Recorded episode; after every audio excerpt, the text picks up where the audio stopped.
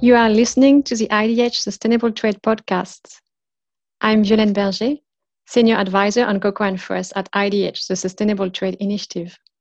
Today's podcast will discuss the complexity of traceability within the cocoa supply chain by delving into the critical question where is our cocoa sourced from? We will look at companies' efforts to map farms in their supply chains, at how producing country governments are strengthening their national cocoa traceability systems. We will also look at different traceability levels and at the challenges that come with these efforts to monitor cocoa from bean to bar.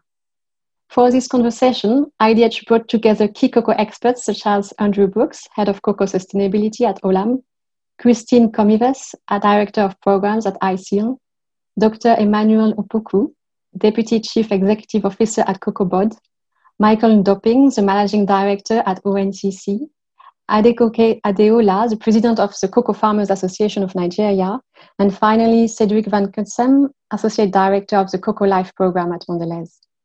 So the discussions you will hear were all part of a learning event on cocoa traceability organized earlier this year by Beyond Chocolate, which is a partnership for a more sustainable Belgian chocolate uh, sector. One of the targets that partners of Beyond Chocolate have committed to is ending deforestation linked to cocoa production for the Belgian market by 2030. How to achieve this target was discussed extensively in the deforestation working groups that I was chairing as part of Beyond Chocolate.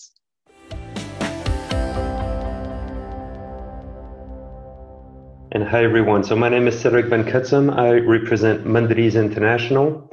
And today I'm going to try to explain you how we decided to work and cover traceability under our signature program for sustainable chocolate, which is Cocoa Life. To get started, we, we wanted to take a bit, a bit of a step back. And, and when thinking traceability, we believe it's important. We try to answer the question what it is we are trying to solve. Uh, at Mondelez, we see traceability as a way to assure we are meeting our vision um, that we have with Cocoa Life, which is to make sure cocoa is made right. What does it mean to have cocoa made right? First, it's about creating lasting and systemic transformation for cocoa growing households' livelihoods. And to do that over now close to uh, seven or eight years, we've been really working across three main areas under Cocoa Life. First, is making cocoa farming a sustainable business, meaning farmers make more money from cocoa. Second, it's about creating empowered communities. We want to have more thriving communities uh, with proper education for the next generation of cocoa farmers. And then last, of course, we want to continue conserving and restoring forests uh, because these are, are critical, of course, to ensure a sustainable cocoa production over the long term. But it also means cocoa made right for us also means we need, as to be in a position to say that in our supply chain, there is no child labor and that there is no deforestation from cocoa. That is critical for us. And to get there, we believe we need to have strong evidences that show us and that show uh, the world and our, our consumers that we know first where cocoa farms are actually located and two, under what condition cocoa is being produced on these farms with a specific attention to child labor. So once it comes to traceability, we, we've been thinking and working around this, of course, same as all other industry companies and, and governments also. And we see really two extremes or, or two models uh, for now on the table. And we believe there are still lots of models also in between. Uh, so on the one hand, you have identity preserved, or, or to some extreme, even um, you know being or, or farm to bar, as we were referring to before. And on the other extreme, you would have the global mass balance principle. We do believe there are actually strong limitations with both approaches.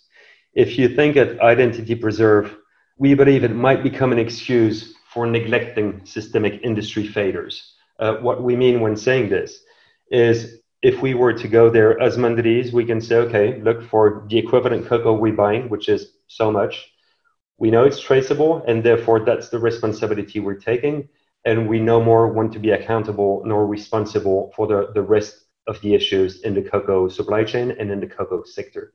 Which leads me to, to the second point and the second limitation we see with IP or identity preserve, which is again to allow individual businesses to deny responsibility for wider sectorial problem, which is really what is needed, is to have a sectorial approach and no more to look at individual supply chain only. And third, which we cannot ignore, and you see in that little graph the number of steps that will be required, each step comes at a cost. So if the entire world was to go for identity preserved cocoa, and today the global production is, let's say, somewhere around slightly above 5 million tons of cocoa beans, if all of that had to be identity preserved, would be talking a massive amount to be invested. And we don't believe that money will directly benefit the farmers and their livelihoods, which again is what we believe should be the priority. Now, if you look at the other extreme, which is the global mass balance, we know for lots of reasons it's it's hard to explain this to the consumers it's hard to explain this also to other stakeholders so it, it maybe it's not appropriate because people don't get it. It is too late we think to meet the coming due diligence. And there are lots of uh, noise about regulations coming. I'm sure everybody heard of you know the, the, the due diligence and these regulations coming in europe. Uh, lots of discussions in the US also. So this model will certainly not allow us to comply uh, with such regulations that are coming in consuming countries. And then finally, there's too much room for, for us to focus on the low hanging fruits only, meaning you, you will go and have a program uh, where it's easy to have an impact and you will not focus your interventions in countries where more interventions are needed because we know having impact in some of these countries is ex- extremely challenging because the, the environment is quite complex. Mr. Michael Ndoping, Managing Director at ONCC, which is a cocoa and coffee regulating institution in Cameroon, demonstrated some of this complexity by explaining the current cocoa situation in Cameroon. Cameroon, as you know, is the third largest cocoa producer in Africa and uh, fourth in the world. And we produce about 300 metric thousand tons of cocoa per year. 23% of which is certified and traceable, and the rest is exported as bulk. Now, the reason here is because for a long time, buyers told us that they were not interested in certified cocoa in Cameroon. It's only recently that we have some big buyers getting involved in certification programs. So that's the reason why uh, the level of certified and traceable coffee in Cameroon appears to be low. In terms of forest cover, approximately 46 0.3% of our territory is, is forest, and the annual forest deforestation rate is less than 1%. The system in Cameroon is fully liberalized as opposed to other countries. And uh, tax revenue on exports is reduced to 14 cents per kilogram to encourage uh, cocoa trade. Buyers are ob obliged to report on quantities bought and sold on a weekly basis. Exporters as well are supposed to have weigh bills that accompany the produce from the farm gate to the ports. There is sufficient public and private sector support. Most uh, big buyers uh, like Cargill, Barilla, Olam have certification programs on the ground. The value chain comprises, as everywhere else, purchasers, buyers, exporters, and primary processors. But at this level, the processing is just the first level of processing. It doesn't go to the end product. As opposed to our future plans, we are developing two plans right at the moment. We're signing a roadmap on deforestation with the support of IDH.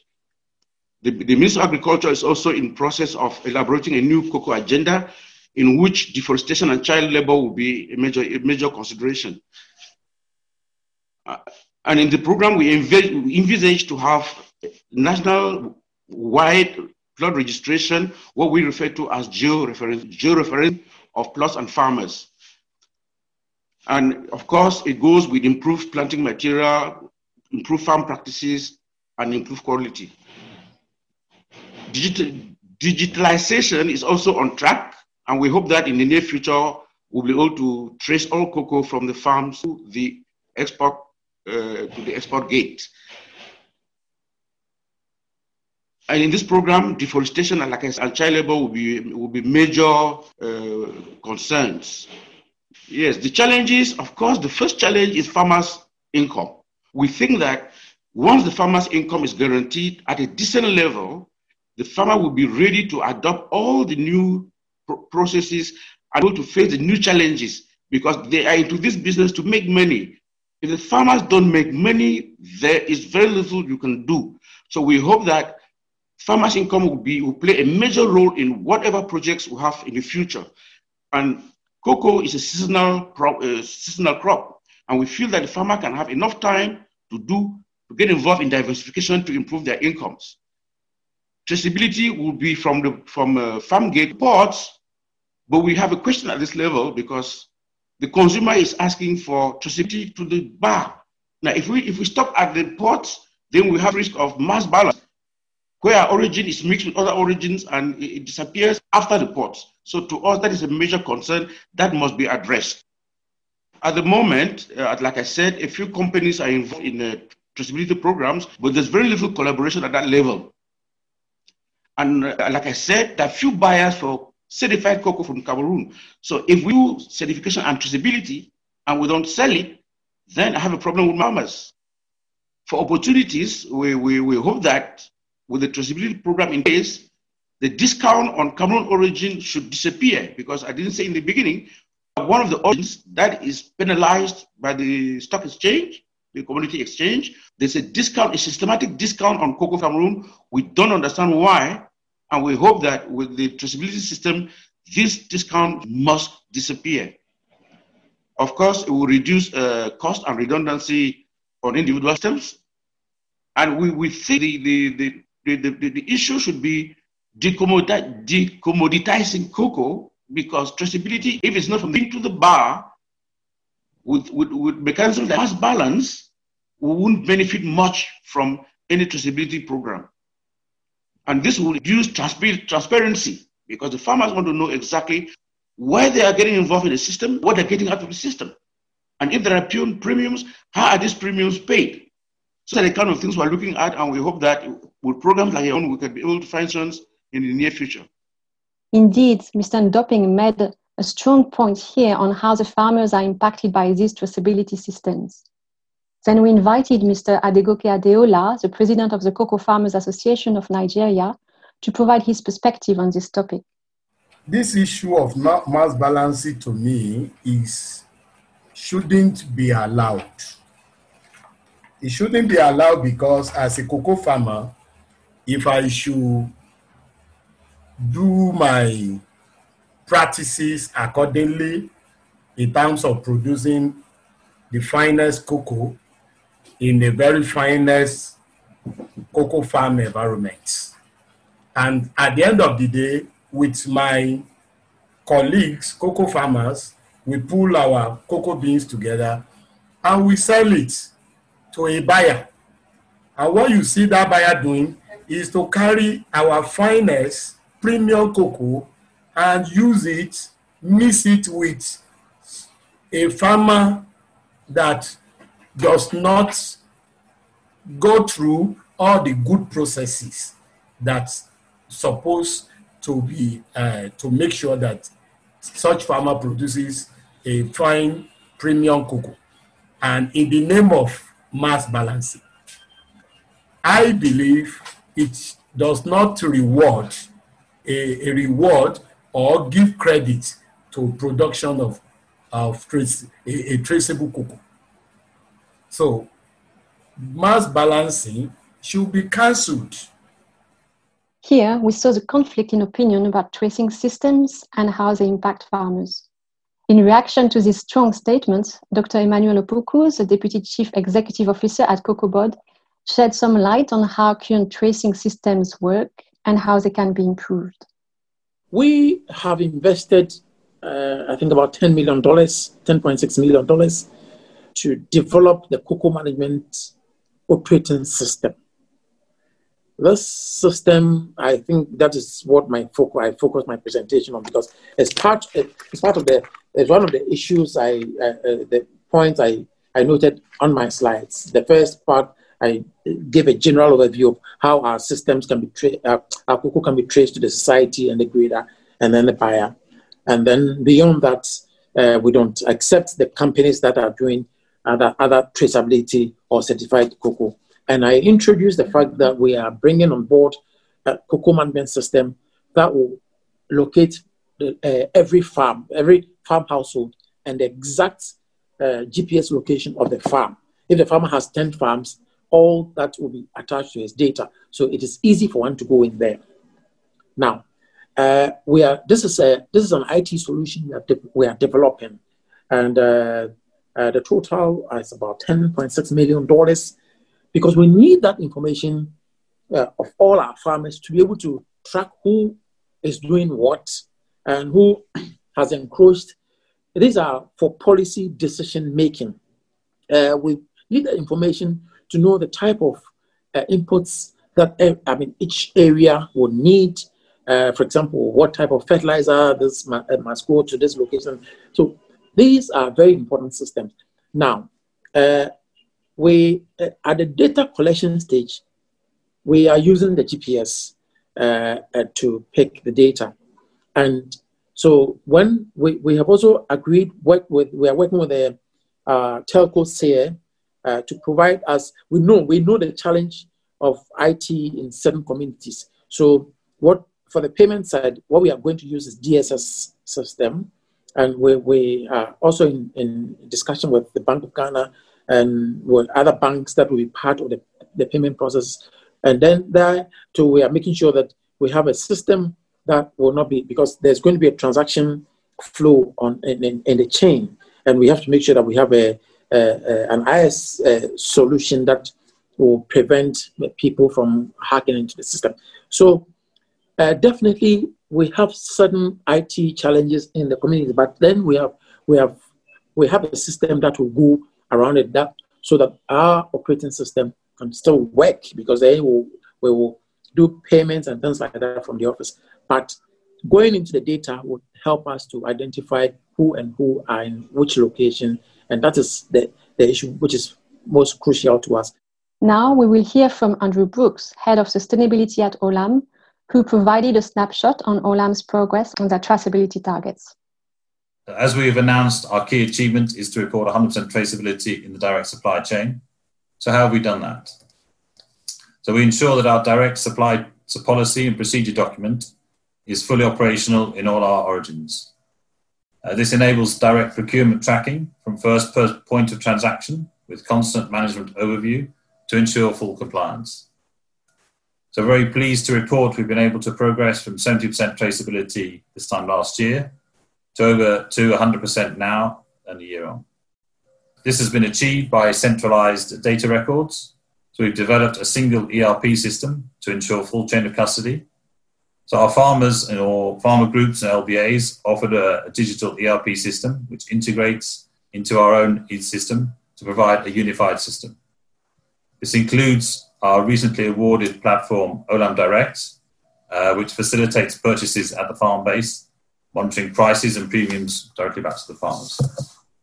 So our community source code provides both our country supplier retaining their, their own commercial relationships, whilst also providing visibility on the precise sourcing location, thereby enabling the effective CMRS, deforestation, uh, living income assessments, as well as remediation and verification where required. So, what are the challenges and opportunities we faced? So, the primary challenge is often uh, data connection, poor data connection. So, when we're operating in remote areas up country, internet connectivity is often uh, infrequent or if not poor. So, here it's important to be able to record the data on, a smart, on the smartphone or tablet before uploading it when connectivity is actually available. Secondly, the digital literacy continues to be a challenge but we're pleased to say, with the influence of many young farmers now, that bring, bringing the willingness to adopt digital technology, uh, we're overcoming this.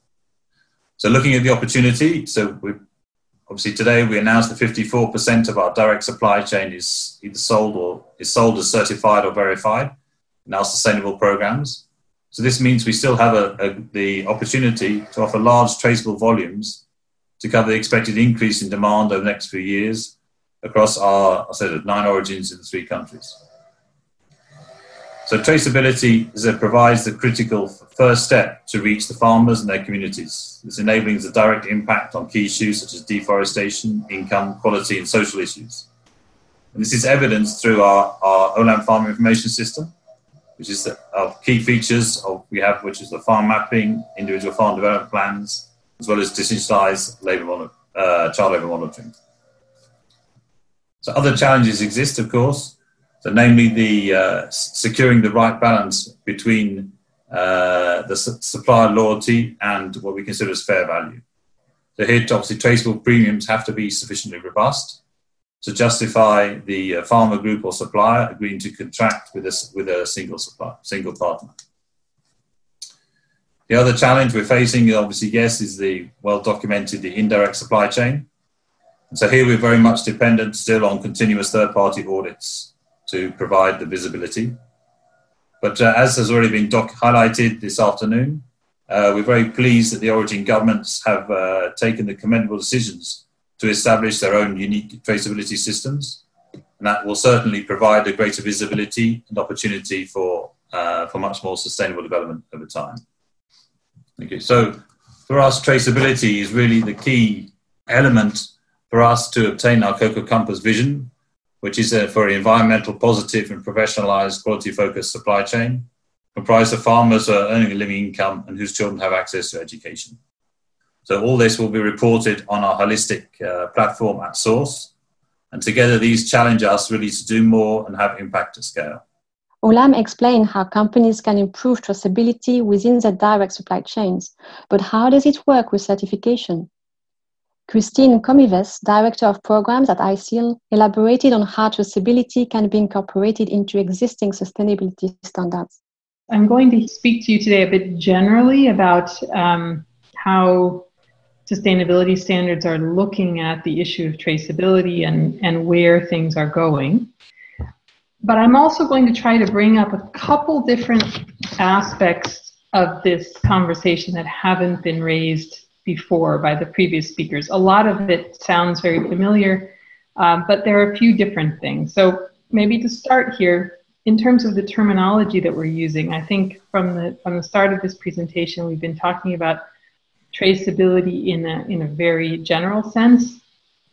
Uh, when we think about sustainability standards, there's this other term, chain of custody, which becomes quite important. So as I speak about things, when I say traceability, I'm talking uh, about the use of records and tracing materials, and chain of custody is the actual sequence of something getting passed from one person or one organization to another along the supply chain. And therefore, chain of custody certification is something that sustainability standards do as well, which is to check uh, those relationships along the supply chain. So, to verify how the materials are moving along the supply chain. And chain of custody certification is a way of verifying whether these movements are taking place in the way that we think they are. But sustainability standards also can use chain of custody certification in other ways, for example, adding requirements um, for different supply chain actors. Uh, so requirements that have more to do with sustainability outcomes. So let's just remember that as another tool in the toolbox of sustainability standards. There are many reasons to use chain of custody or to use traceability systems as we've heard already today. So many of those have already been mentioned. Also, regulatory obligations like new due diligence uh, legislation becomes quite important as things to think about. There hasn't been so much discussion about fraud prevention, but that's certainly uh, one of the concerns here, particularly in making sure that companies who are investing in buying certification are uh, are actually getting certified product.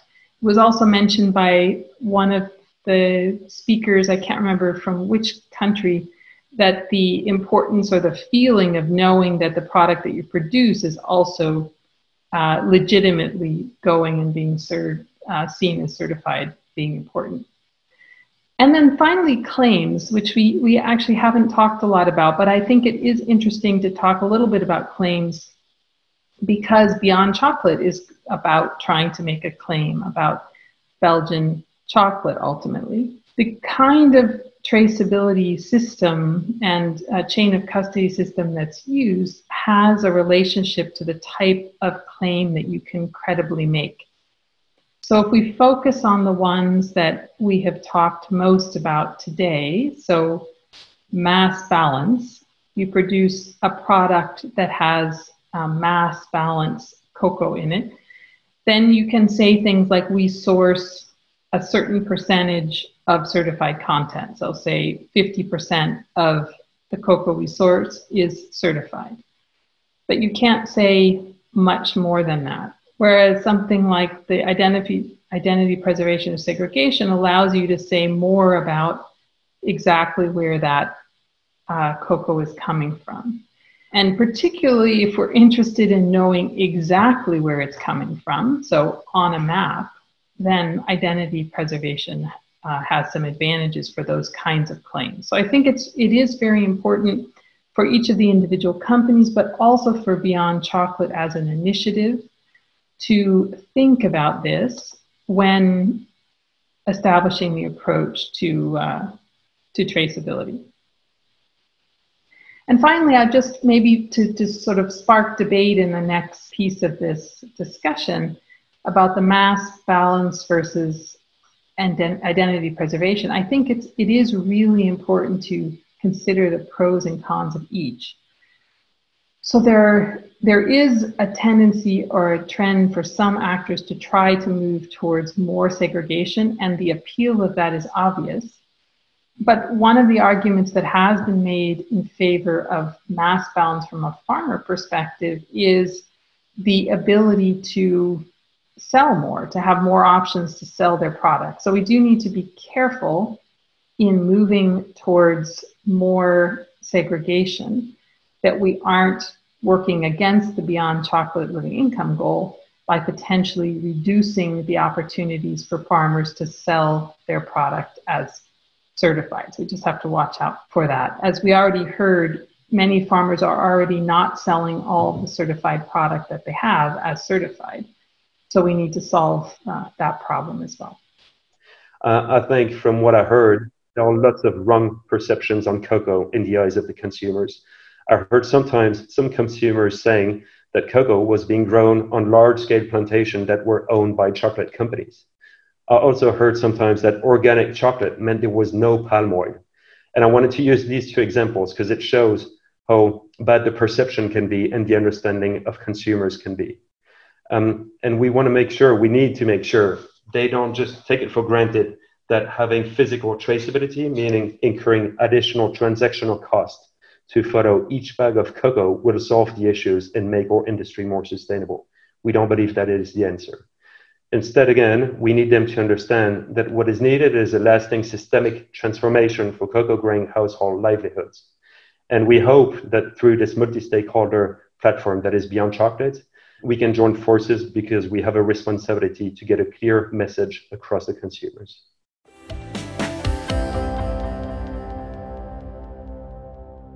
This podcast was just an appetizer to the extremely complex topic of cocoa traceability. Knowledge must be expanded and collaboration accelerated to improve the three key challenges that the cocoa sector is facing, which are ensuring a living income to cocoa farmers, ending cocoa related deforestation, and ending child labor within the cocoa supply chain. IDH convenes key partners uh, from private, public, and civil society to spark dialogue and establish sustainability commitments through collaboration there is much work still to be done to create effectively traceability solutions for the cocoa supply chain. After hearing from the diverse cocoa experts featured in this podcast, we hope to have enlightened you to the gaps in knowledge and demonstrated the importance of knowledge sharing for transparent cocoa supply chain in the future. Many thanks for listening.